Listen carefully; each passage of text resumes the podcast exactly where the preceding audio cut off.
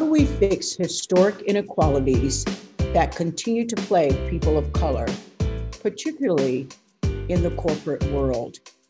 It is clear that our citizens are no longer comfortable with the traditional approaches to addressing racial inequality. The ones that contain the right language and practices, but are mostly symbolic and ultimately yield slow and often insignificant change.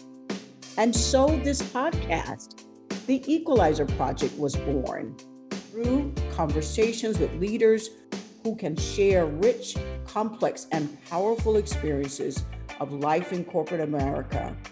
I hope to bring awareness, to heal, to inspire. It is part of my calling, my personal mission to change lives, to leave others better off. This is the work of the Equalizer Project podcast. Hello, everyone, and welcome to the launch of our new podcast, The Equalizer Project. I am Brenda Ross Dulan, your host. I am so incredibly honored to have a conversation with my longtime friend, Michael Lawson, President and CEO of the Los Angeles Urban League. Michael Lawson is an extraordinary business leader, community advocate, legal mind, and strategist. He earned a BA in political science and economics from Loyola Marymount in Los Angeles and a JD from Harvard Law.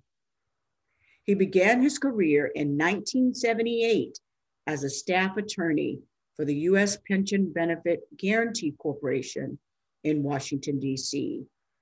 In 1980, he returned to Los Angeles to join the prestigious law firm of Skadden, Arps, Slate, Meagher, and Flom, where he specialized in mergers and acquisitions, bankruptcy, and litigation. He became a partner at the law firm and thrived there for 31 years before retiring in 2011. In 2013, President Barack Obama nominated Michael to serve as US Ambassador to the International Civil Aviation Organization, a specialized agency of the United Nations.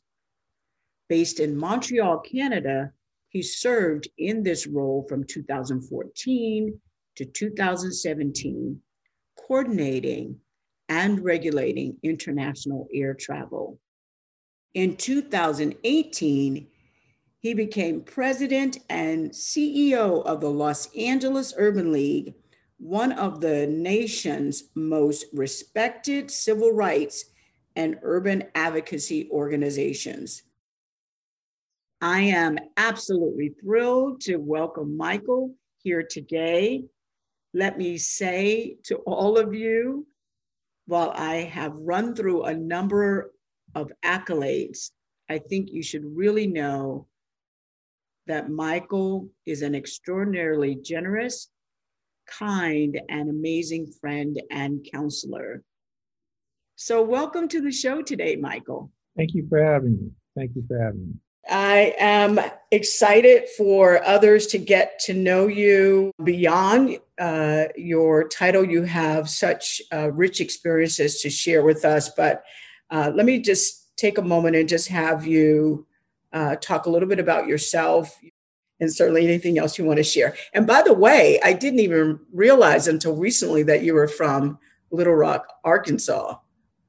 so. Yes, yes. yes. Uh, I was born in Little Rock, Arkansas my my parents were um, educators. Mm-hmm. They uh, were at the Philander Smith College. Oh wow! Little Rock, Arkansas. Uh, wow. Uh, so I grew up literally on a college campus. We we uh, left there in 1962 and moved to California, Los Angeles. Uh huh. Like a lot of Angelinos, I'm I'm not born and bred in Los Angeles. Don't have the born part, but I was bred here. Uh-huh. most of my life here.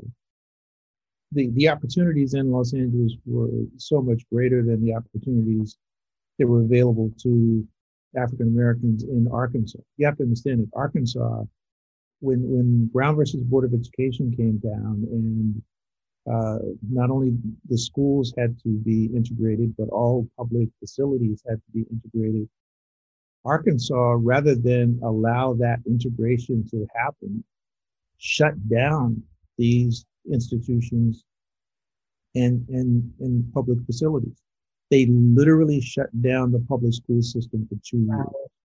A public pool, rather than allow it to be integrated, they would close the pool. Wow. Um, that was the environment that we had that we were living in back then.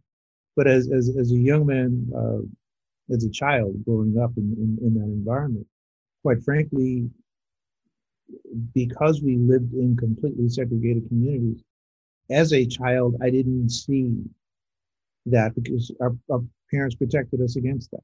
Mm-hmm.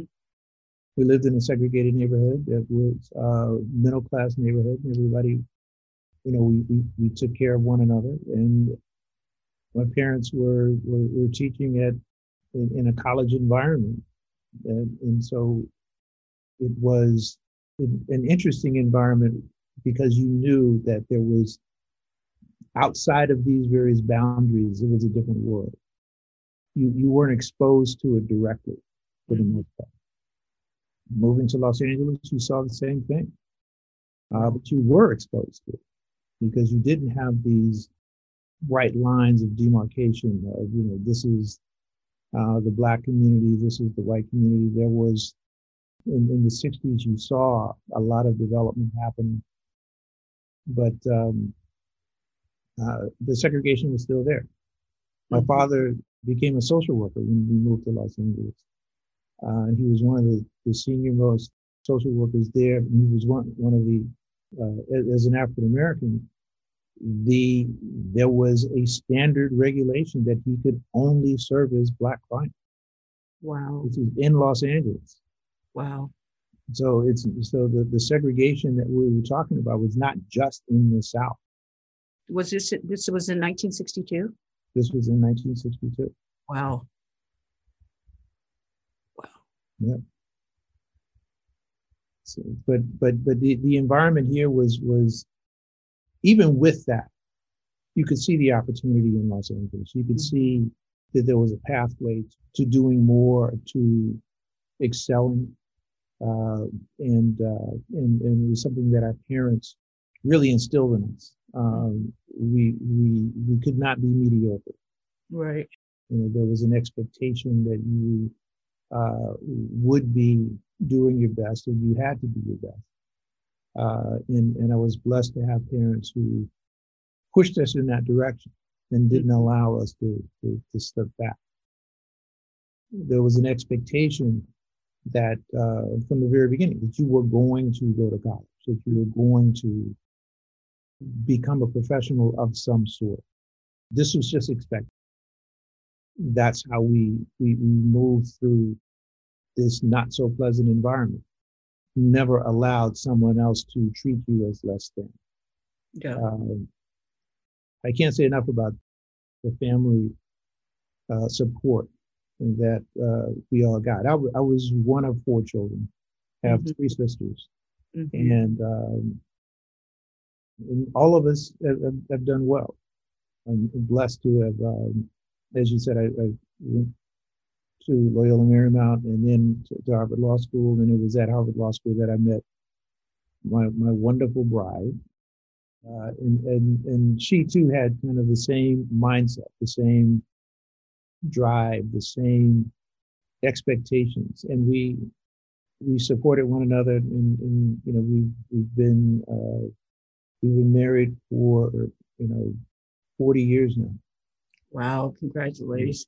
Thank you, thank you, thank you. We have two wonderful sons, and we have two uh, gorgeous grandchildren, and we are we, we could not be happy. We could not be happy.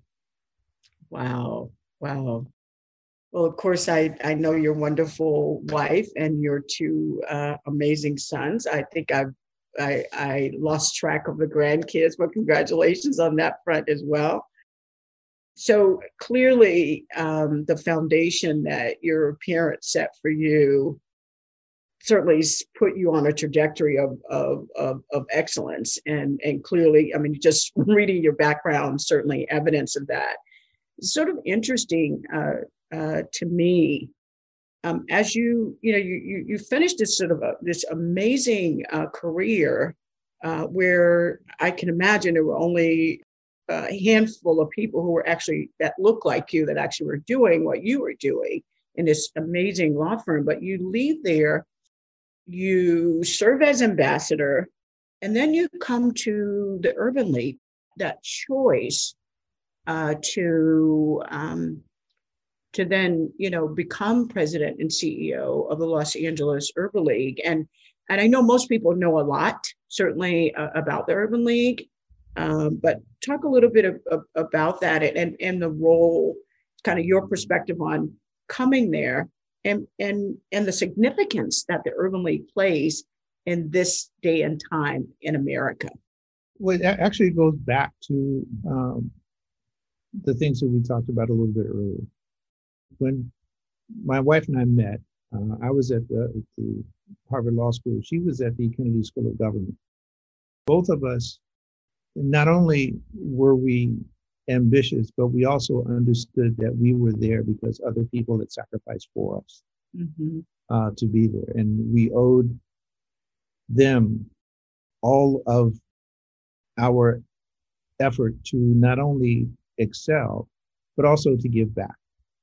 Right. So that was always a part of what we uh, did, uh, always a part of the decisions that we made. Uh, how can we help someone else come up and use the advantages that we have to benefit someone else? That's always been a part of it.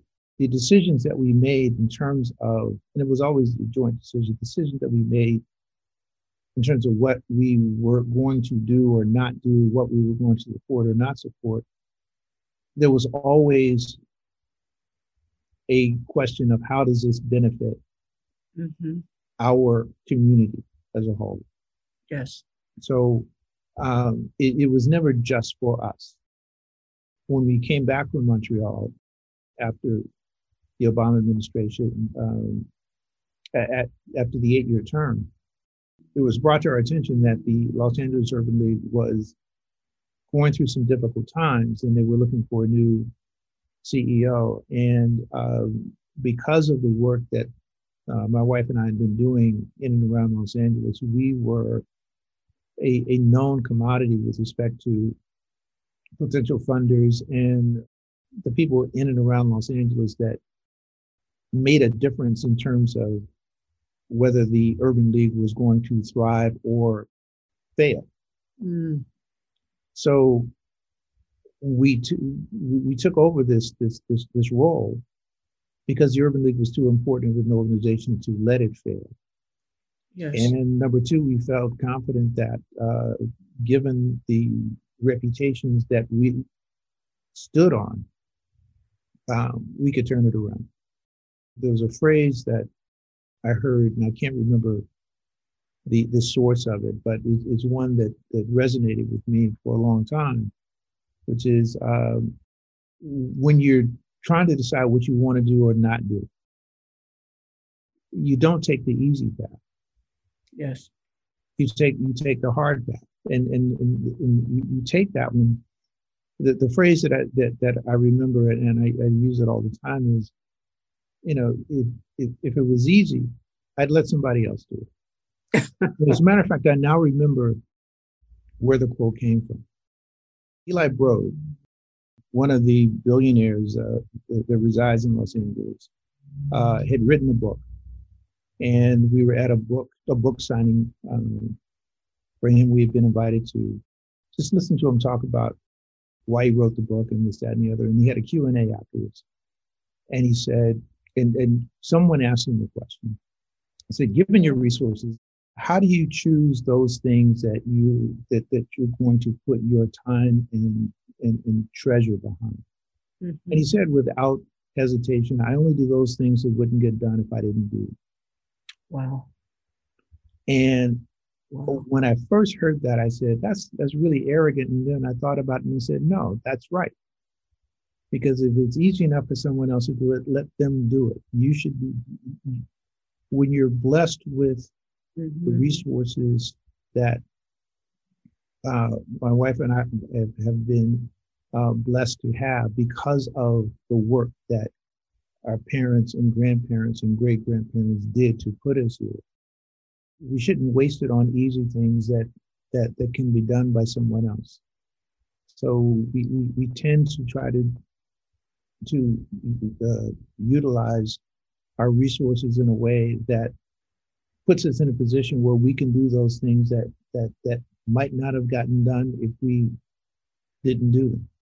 And, and we do that not to call attention to ourselves, but because we feel that it's our obligation to take to to do things that benefit our community more than just ourselves.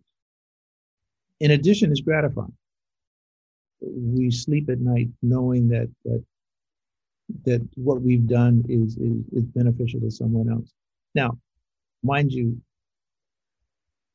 there are so many more people who have done even more than we have. We're not trying to say that we have done more than anybody else. That's not. It's not a contest. Yes. Um, one of the one of the benefits, one of the joys of of being in Harvard Law School was not just the environment, but our classmates. When I got to Harvard Law School, we were one of the first classes that Harvard, uh, where, where Harvard had decided that they were going to really get behind this diversification issue. Mm-hmm. Prior to our classes coming in, there were there would be two or three African Americans in, in in in each class. Uh, they changed their policy. They went out, did the recruiting, and there were uh, approximately 50 per class, or 150 in the entire school at any one time. And I was blessed to be in that group. But let me be clear my classmates were Ken Chenault, who's uh, president CEO of uh, American Express. Yeah. He was a class ahead of me. Kenny Frazier, president and CEO of Merck. He was in my class. Mm-hmm. Charles Ogletree, one of the most brilliant minds you will ever in your lifetime get to uh, converse with. He was in my class. These giants, and, and there were others, uh, and and we, we spent time talking about what we should be doing with this golden ticket, which is what uh, the elite schools really are. The, the elite school, we were bringing the intelligence to the school. It's not as if going to that elite school gives you right intelligence, but what these elite schools do for you is give you that ticket where people can't say that you are less than. Uh, right. so it's it's it's a validation of what you already knew. It's a validation to other people what you already knew.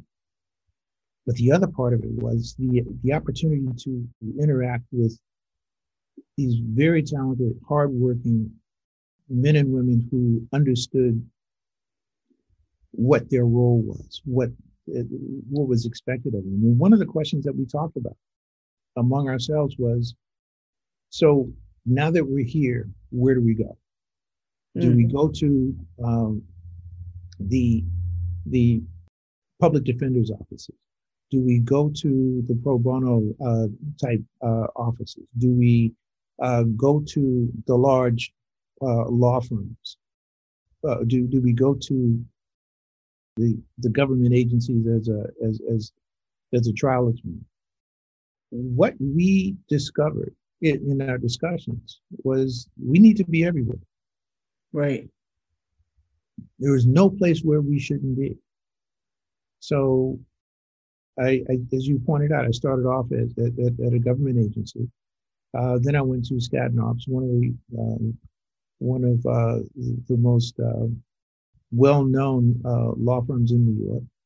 But at the same time, we took time out to work with the nonprofit organizations mm-hmm. Uh, in our community. We took time out to mentor young uh, uh, kids coming out of law school. We took time out to uh, to to make sure that the pipeline was still there. We mentored the people that came behind us, and and continue to do so.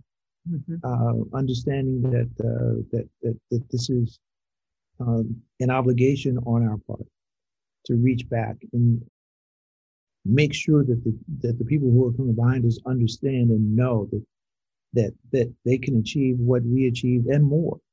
Yeah. And um, uh, so we we, we uh, blessed to have, have, had the opportunities that we had, and, and, and we are blessed to uh, have been able to to help others uh, along the way as well. Well, you know, the the Los Angeles Urban League certainly is a, a jewel of an organization in LA, and they're they're certainly fortunate to have you there. Um, let me let me ask you. You know, it's it's interesting with um, I think what what is very well known about the LA Urban League is that you do partner a lot with large corporations, right? And so, um, in this pursuit of making the community and and all of our communities better, how do those conversations sound right now, right in the backdrop of what appear to be more complex, fragile kinds of uh, racial and cultural issues? How do those conversations play out? You know, one with your background, two with the the sort of ongoing conversations that you're having with corporate America. Um, what what are those what do those conversations sound like? Um, it's still the same conversations, quite frankly. It was a fight then, it's still a fight. Hmm. Um, the the diversification of the, the, the C-suite is, is still ongoing. We're, we're making some some gains. Ken Chenault, Kenny Frazier, two examples, um, uh, and others is exciting and and should be applauded. Absolutely. But um, the, the but there's so much more work that needs to be done. The question is not so much well, there's always more work to be done. It's, it's simple. When you look at the Trump years, uh, you can get jaded. And you can think, um, oh, the, the, things have never been this worse. They've never been this bad. But the fact of the matter is, they were worse than this.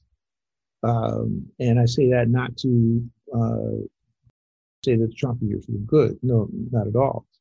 But it it laid bare the thoughts and the and, and, and, and mindsets of a lot of people that were kept silent uh, during the Obama years. Mm. Uh, the fact of the matter is that this country is still uh, struggling under the slave mentality that that they created um, the economy that we have is one that is based on a slave model. I cannot say enough about the 1619 project out of the New York Times. Mm-hmm. We talked about uh, the origins of the slave model and the, the slave model of capitalism, which we still live in today. You can't get health insurance unless your employer, aka your slave owner, allows you to have it.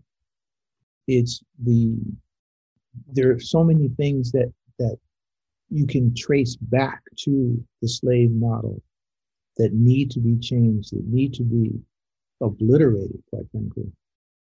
We've made a lot of progress, but there's still so much more to, to be made, as you can see from the aftermath of the Biden administration's victory in, in the last election the willingness of uh, a significant portion of the population in the United States to uh, take actions that are clearly racist, clearly Jim Crow-like, uh, is um, should be an eye opener for a lot of different people. Yeah, there's a lot of work that needs to be done, but the fact of the matter is, we are up to the task. mm-hmm. We will continue to you know, uh, continue to rise and continue to move forward uh, if we continue to work together and and not allow um, these negative thoughts to cause us to feel as if we can't make it. Our parents and grandparents and great grandparents fought battles that were much more difficult than the ones that that we're fighting today. And then, and I say that not to say that the, that the, the battles that we're fighting are not difficult, uh, but they are different. Mm-hmm. That there is still much that needs to be done. When you, um, it's interesting, um, you know, you, your response is the conversation is still the same, right? So that that's uh, clearly, certainly, certainly reflective of the fact that, that we have made progress. The conversation doesn't change until we continue as we continue to make progress. I think is is what I'm taking away from that. Are there specific recommendations that you, as corporate leaders, are sitting down with you? Certainly, some amazing organizations, corporations do work close with the LA Urban League. Uh, certainly, I'm aware of that.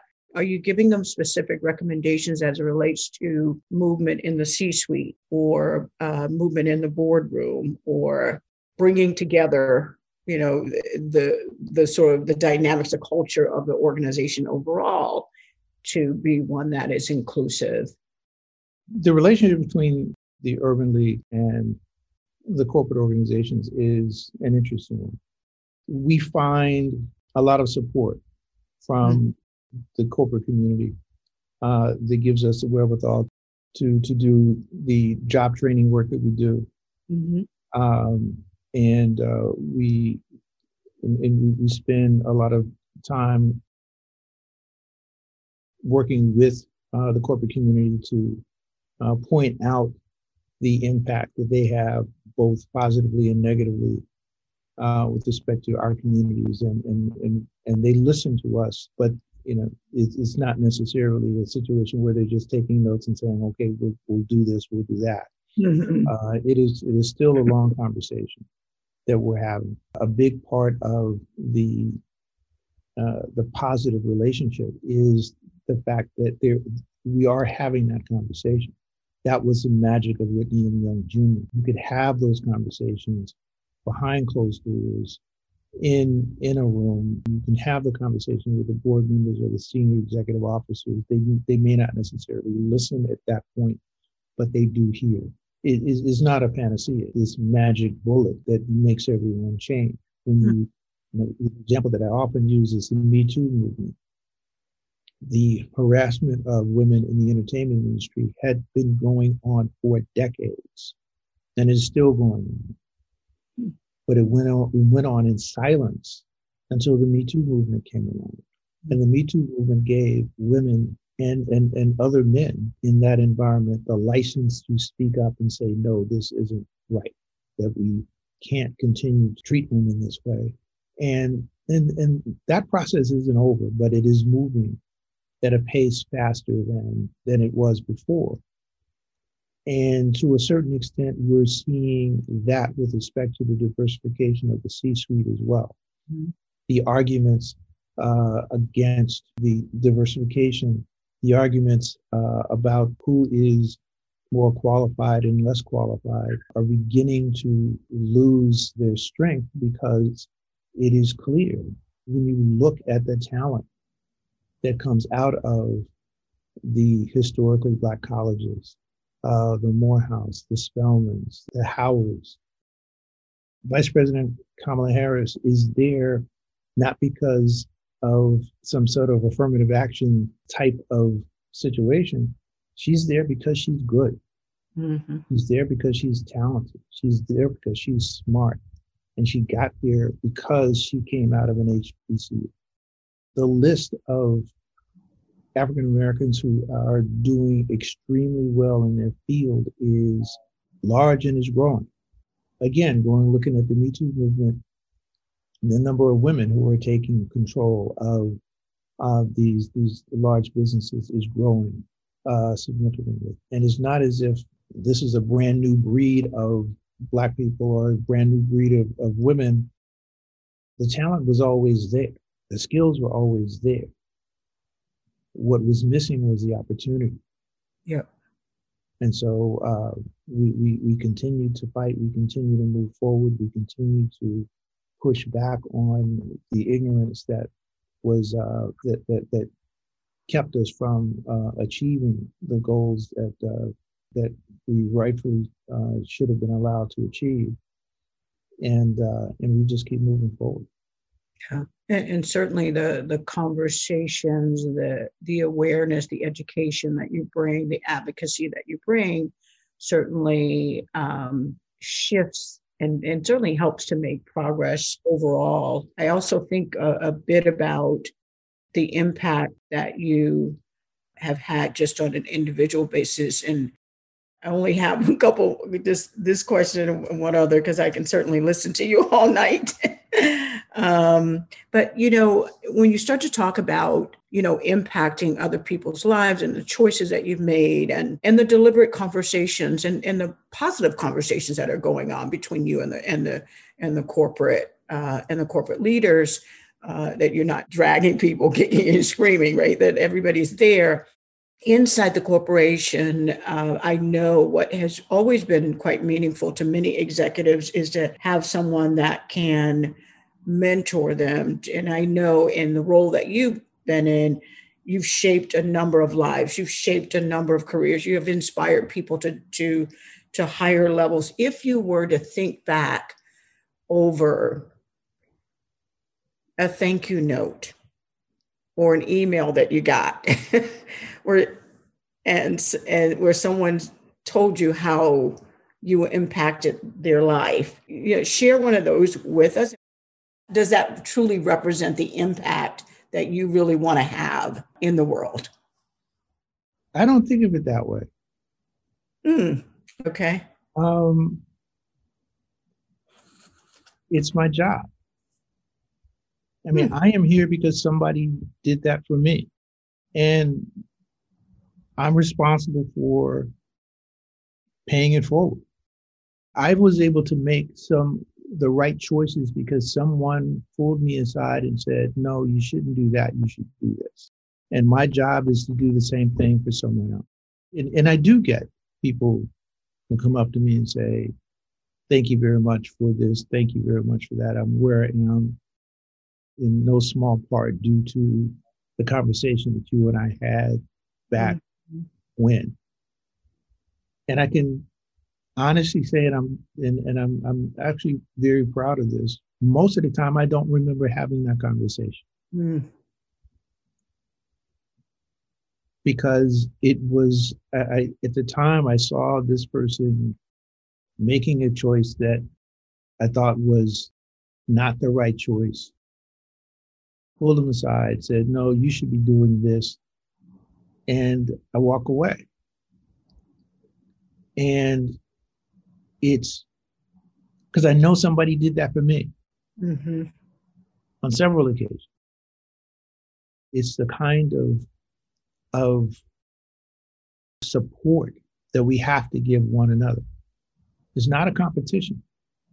It's um, uh, it, it's it's it's what we need to do in order to make sure that um, uh, what we're doing is is is is successful because we can't be successes. What's what's the phrase? If you see, this is another another phrase that I, am forgetting now, but uh, oh, I know what it is.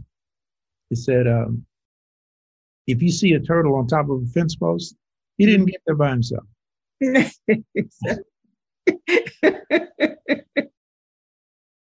I am the turtle on top of the fence post. I didn't get here by myself. Absolutely. I appreciate that. I was going to ask you to leave us with a quote, and is that is that going to be the, the turtle on top of the? I, it's as good as any other. It's as good as any other because, you know, your job is to is is to is to help somebody else mm-hmm. achieve more than you thought you could.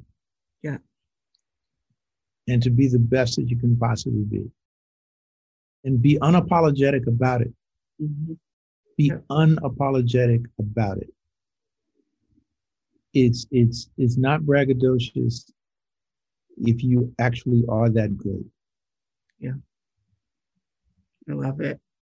Well, Michael, I, as I said to you, I could talk to you for hours, but you are a very busy man and you've been quite generous uh, with your time during this session as you have throughout your life. I think as I was introducing you, I, I introduced you from my own perspective as being a, a very kind and generous and amazing counselor.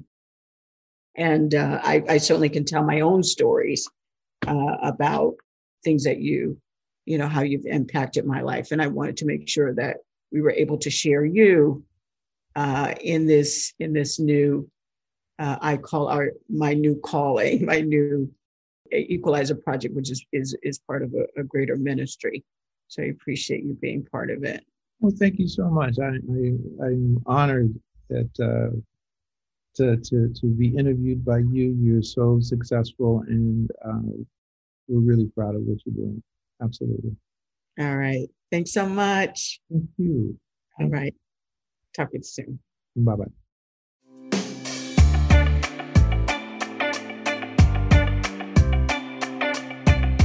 Thank you so very much for joining us today. The Equalizer Project podcast has been produced by the Ross Dulan Group, a strategy consulting firm. This podcast, like the firm, is designed to transform. We would love to share additional tools and strategies that can help you solve your toughest business challenges and examine those matters that might compromise long term success. To book a strategy session with us or engage our services, please visit our website at therossdulangroup.com.